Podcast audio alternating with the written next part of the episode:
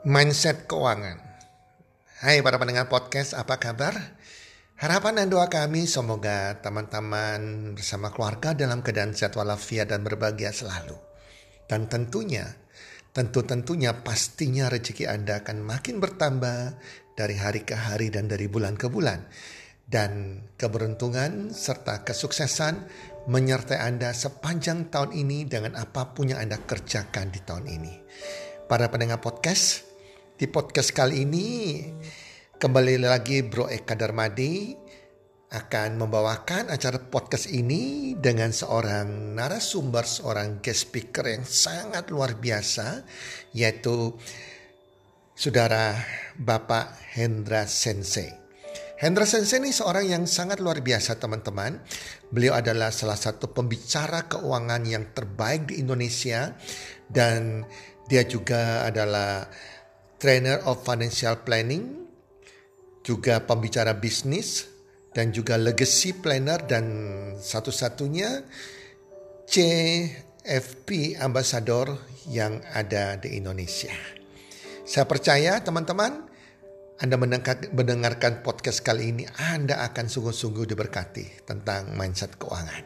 Yuk kita dengarkan sama-sama Bro Eka Darmadi dengan Bapak Hendra Sensei. Halo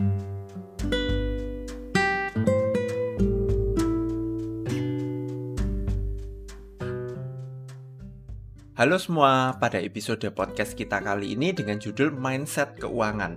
Nah, pada episode kita kali ini kita kedatangan tamu spesial yaitu Bapak Hendra Sensei.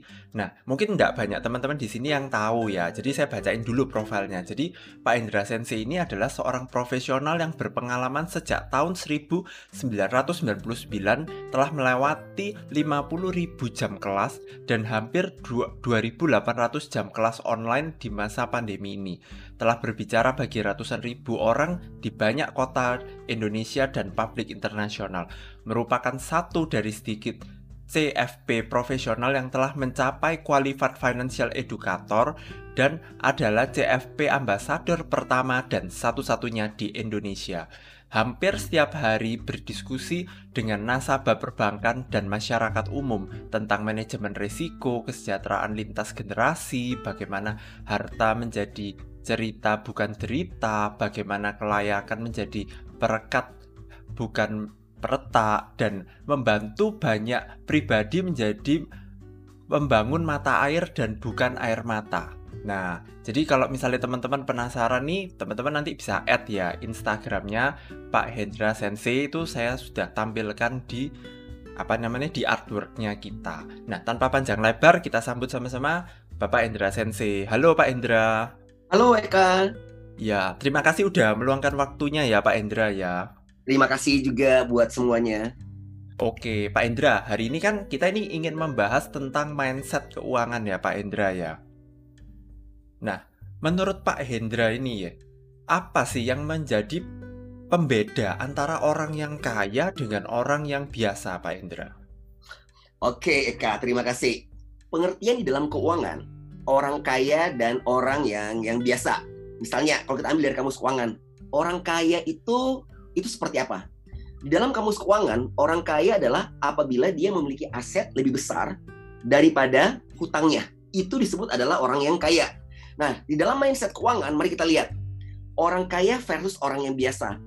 Orang yang kaya adalah orang yang mampu menyisihkan dahulu hal-hal yang terutama, kemudian sisanya untuk hal-hal setelahnya.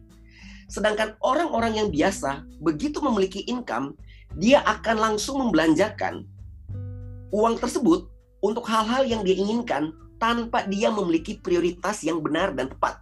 Karena bagi dia, keinginan dia itu adalah prioritas. Dia hanya berpikir tentang hari ini tanpa berpikir tentang hari esok yang lebih baik. Sedangkan orang yang kaya dalam mindset keuangan adalah orang yang bisa menikmati uangnya hari ini tanpa menterlantarkan hari depan. Ataupun dia tidak fokus dengan hari depan dengan menterlantarkan hari ini. Orang yang kaya adalah orang yang bisa menikmati hari ini yang benar dan tepat. Dan orang yang bisa mempersiapkan hari esok dengan benar dan tepat. Sedangkan orang yang biasa, dia mengabaikan hari esok, namun belum tentu juga bisa menikmati hari ini dengan benar dan tepat.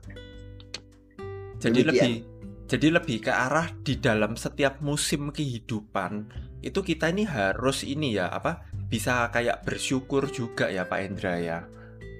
Tepat, tepat. Di dalam mindset dalam mindset keuangan yang benar itu adalah sikap syukur atas apa yang dimiliki. Namun menggunakan kata sikap syukur kita juga harus berhati-hati. Karena ada beberapa segelintir orang yang langsung mempasrahkan. Misalnya begini, apa yang ada udah cukup. Biarkanlah semua mengalir seperti air. Enggak seperti itu. Yang dimaksud dengan bersyukur adalah dia mampu mengucap syukur dengan apa yang ada, namun dia terus membangun hari depan yang lebih baik lagi. Mewujudkan kehidupan yang lebih baik daripada hari ini. Itu cara dia bersyukur, bukan dengan cara menyerah. Oke, oke. Nah, Pak Indra, Pak Indra punya tips nggak bagaimana untuk seseorang itu bisa membangun keuangan yang sehat, Pak Indra? Oke, terima kasih. Tips membangun keuangan yang sehat adalah yang pertama, dia harus mampu menjaga penghasilannya. Jadi adalah menjaga penghasilan. Ini nomor satu. Nomor dua, dia mampu mengelola pengeluaran. Nah, Bro Eka, Bro Eka melihat ada dua kata yang bagi banyak orang ini memiliki persamaan, yaitu pemasukan dan pengeluaran memang berbeda. Namun di luar sana orang bilang mengelola pemasukan. Pemasukan itu dijaga. Kekayaan yang paling penting buat Eka, saya dan seluruh pendengar adalah income atau penghasilan yang berkelanjutan dan terus bertumbuh. Penghasilan itu dijaga. Jangan sampai penghasilan ini hilang. Jaga baik-baik penghasilan. Jika bisa menambah sumber penghasilan, silahkan ditambah sumber penghasilannya Nah, yang kedua, baru kita berbicara bagaimana menata pengeluaran. Yang tadi tuh prioritasnya apa? Oke, yang pertama, yang kedua, yang ketiga, yang keempat, yang kelima dan sebagainya. Itu yang disebut dengan menata pengeluaran atau mengelola pengeluaran. Yang ketiga, menegaskan mana needs, mana wants. Karena kalau berbicara needs atau wants, kebutuhan dan keinginan di luar sana ini perbedaannya setipis kertas. Kenapa demikian mereka? Contoh jika saya tanya begini, apakah makan adalah kebutuhan? Semua orang akan mengatakan, iya kebutuhan. Mari kita lihat lebih detail lagi. Misalnya, seseorang bilang nih, Sensei, saya uang saya tuh habis dimakan. Kenapa? Karena kantor saya itu ada di mall. Jadi saya makan pagi di mall, makan siang di mall, kalau saya pulang terlambat makan malam pun di mall. Dia benar, dia makan. Tetapi kesalahannya dia adalah dia makan dan menghabiskan uang untuk makan makanan di mall. Kenapa dia nggak bawa dari rumah? Jadi needs dan wants, kebutuhan dan keinginan harus ditegaskan. Contoh lagi, contoh yang kedua, memiliki jam tangan. Kalau dia membutuhkan alat menunjuk waktu, handphone itu udah cukup. Karena di zaman sekarang, kesulitan seseorang kalau nggak punya yang namanya handphone. Jadi alat komunikasi sekaligus alat penunjuk waktu. Berarti jam tangan bukan lagi kebutuhan, itu adalah keinginan mereka. Nah, di sini nih. Nomor empat, disiplin. Disiplin atas apa? Pengendalian diri. Jadi nomor satu adalah menjaga penghasilan. Nomor dua adalah mengelola pengeluaran. Nomor tiga adalah tegaskan mana kebutuhan, mana keinginan. Nomor empat adalah disiplin dengan kontrol diri. Tanpa kontrol diri, semua yang ada ini bisa akan habis seketika. Kenapa? Namanya adalah lapar mata. Atau dia juga tidak memiliki keterampilan tentang bagaimana mengelola keuangan, menjaga penghasilan dia tadi. Demikian Bro Eka. Oke, terima kasih ya Pak Endra penjelasannya yang detail sekali ya Pak Endra ya. Nah, sekarang gini, mungkin banyak orang itu yang bertanya itu seperti ini Pak Endra. Kalau misalnya saya punya keluarga atau dibesarkan dari keluarga yang secara keuangan ini biasa-biasa, ya kan? Tidak ada yang ngajari saya ilmu tentang keuangan atau apa. Itu apakah akan mempengaruhi mindset seseorang tentang keuangan ini Pak Endra? Itu mitos.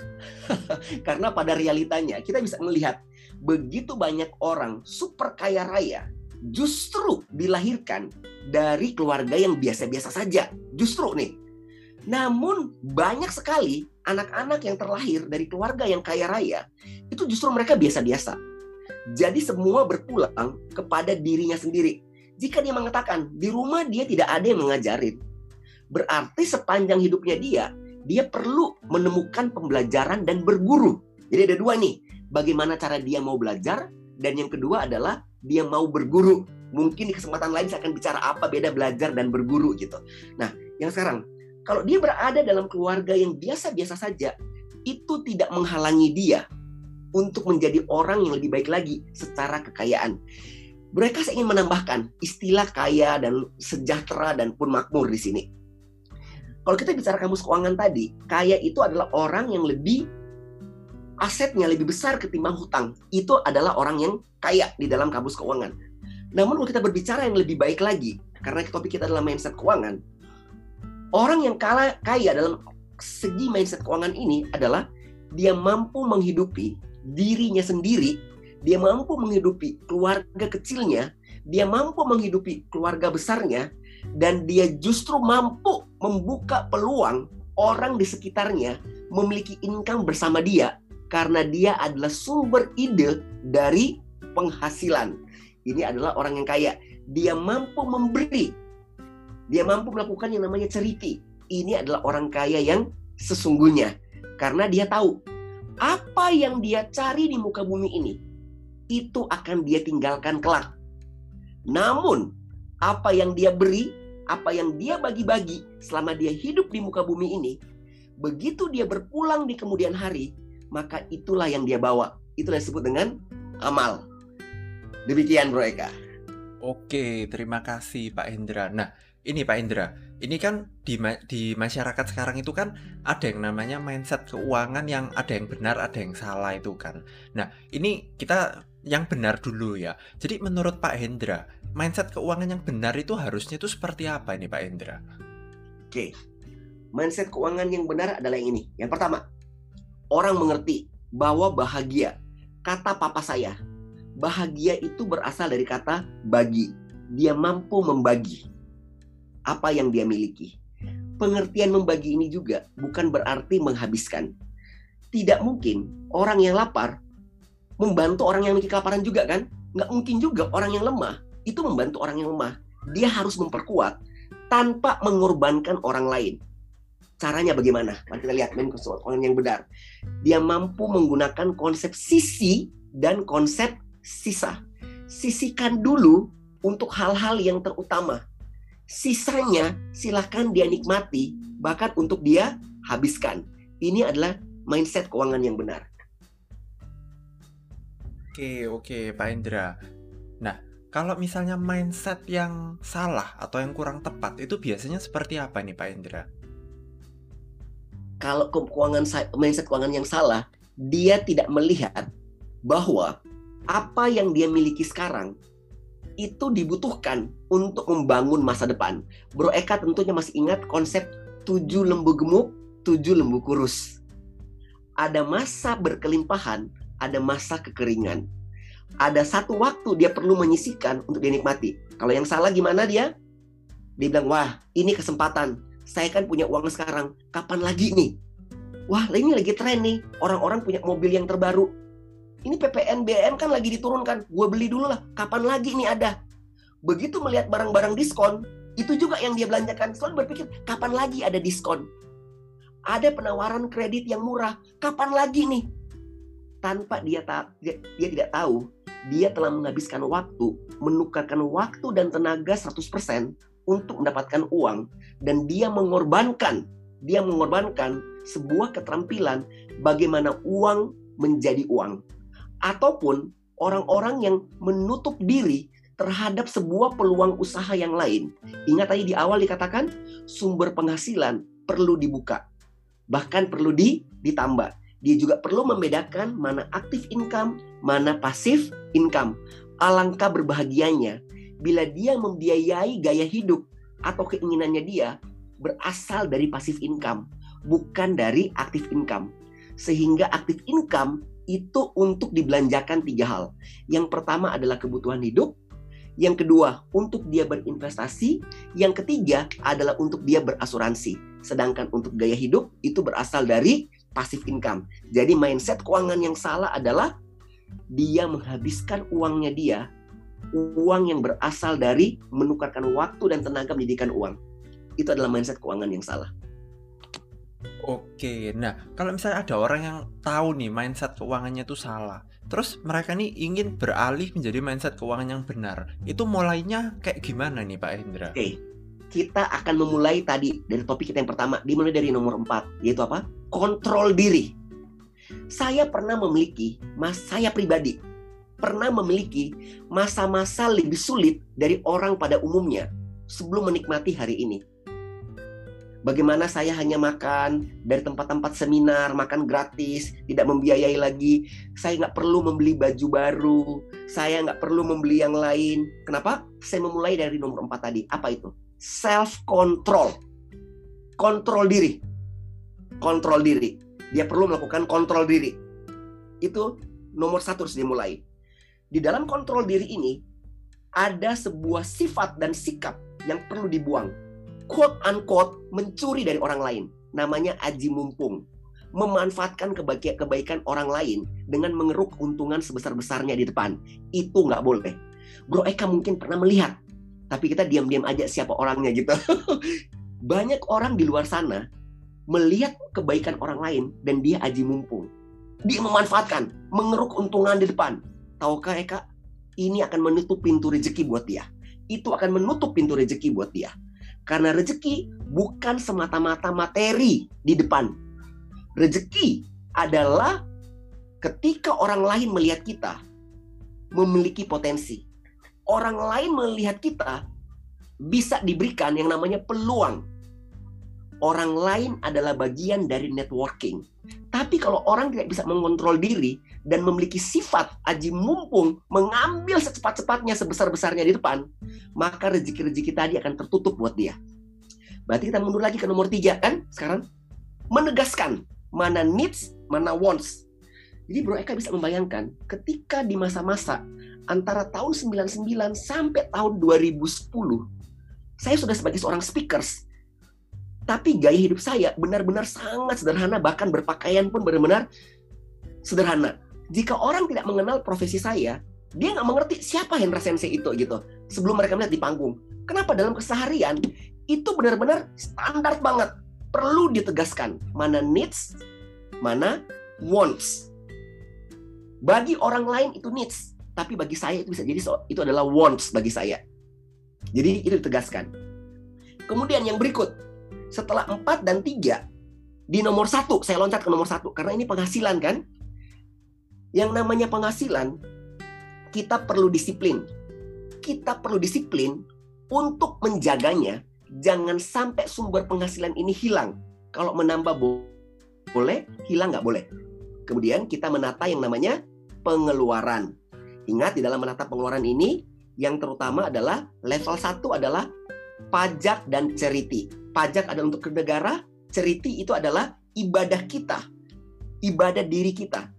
Itu untuk menyelamatkan kita yang saya sebut tadi di awal tadi. Apa yang kita cari itu akan kita tinggal. Namun apa yang kita beri justru itu yang akan kita bawa. Di level yang kedua, disiplin. Jika punya hutang, bayar. Hutang tetaplah hutang sampai kapan pun jadi itu pastikan dibayar.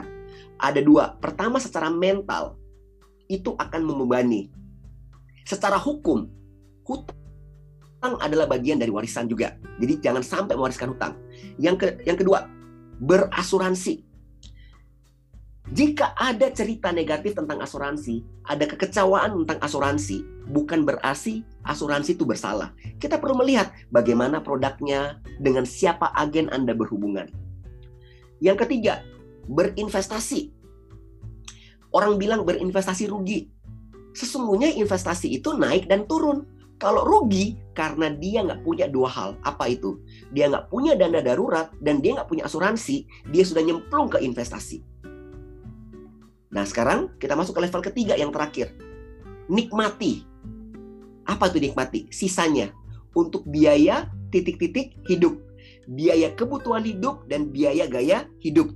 Jadi kita mulai dari awal yang tadi apa? Sisihkan untuk pajak dan ceriti itu level 1, Level kedua, sisihkan untuk pembatalan hutang, sisihkan untuk berasuransi agar peace of mind, sisihkan untuk berinvestasi agar financial freedom. Kemudian level ketiga, sisanya silahkan dinikmati untuk biaya titik-titik hidup, biaya kebutuhan hidup, dan biaya gaya hidup. Nah, dengan begini, dengan dia memiliki mindset ini, dia akan memiliki perilaku jadi Bro Eka, terima kasih untuk untuk podcast ini. Ini bukan sesi motivasi, tetapi ini membangun mindset sekaligus action. Jadi kalau Bro Eka dan seluruh pendengar menyaksikan di awal, ini bukan bagian dari motivasi, bukan bagian dari cuma cuap-cuap sesi-sesi membesarkan hati seseorang menjadi surga telinga, tetapi ini adalah mindset sekaligus action apa yang harus dilakukan. Mantap Pak Indra. Nah Pak Indra, ini pertanyaan terakhir nih apa nih pesan-pesan buat para pendengar ini Pak Indra? Oke, sahabat saya di seluruh Indonesia, bahkan di seluruh dunia. Saya tuh mendengar podcastnya Bro Eka ini ternyata lintas negara. Terima kasih buat Bro Eka dan tim buat Kotoni juga yang memberi saya kesempatan berkenalan dengan Bro Eka. Jadi, kita perlu melihat bahwa hari kemarin itu udah berlalu Hari kemarin itu adalah memori. Hari esok itu adalah misteri. Hari ini adalah sungguh nyatanya. Nikmatilah hari ini. Nikmatilah uang Anda. Menikmati uang bukan berarti itu menghabiskan. Menikmati uang adalah Anda tidak sengsara hari ini, namun Anda bisa melihat visi, Anda bisa mendengarkan visi, Anda bisa merasakan visi Anda untuk mewujudkan kehidupan yang lebih baik di masa depan jangan menciptakan generasi sandwich berikutnya. Apa itu generasi sandwich? Saya tunggu undangan dari Bro Eka untuk podcast berikutnya. Memutus rantai sandwich. Terima kasih Bro Eka. Oke, thank you, thank you. Jadi buat para pendengar, sekian episode kita kali ini dan sampai jumpa di episode-episode selanjutnya. Dadah. Dadah.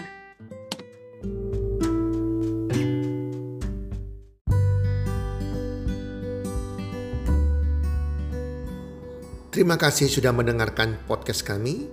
Teman, jika Anda rasa bermanfaat podcast kami ini, Anda bisa menginfokan kepada rekan kerja Anda, keluarga Anda, teman ataupun sahabat Anda. Dan jika ada hal-hal yang Anda ingin tanyakan kepada kami ataupun topik-topik apa yang Anda ingin kami bawakan, kami sampaikan, Anda bisa DM kami di Instagram kami healthcommunity.com id. Salam one two three, salam sehat, sejahtera dan bahagia.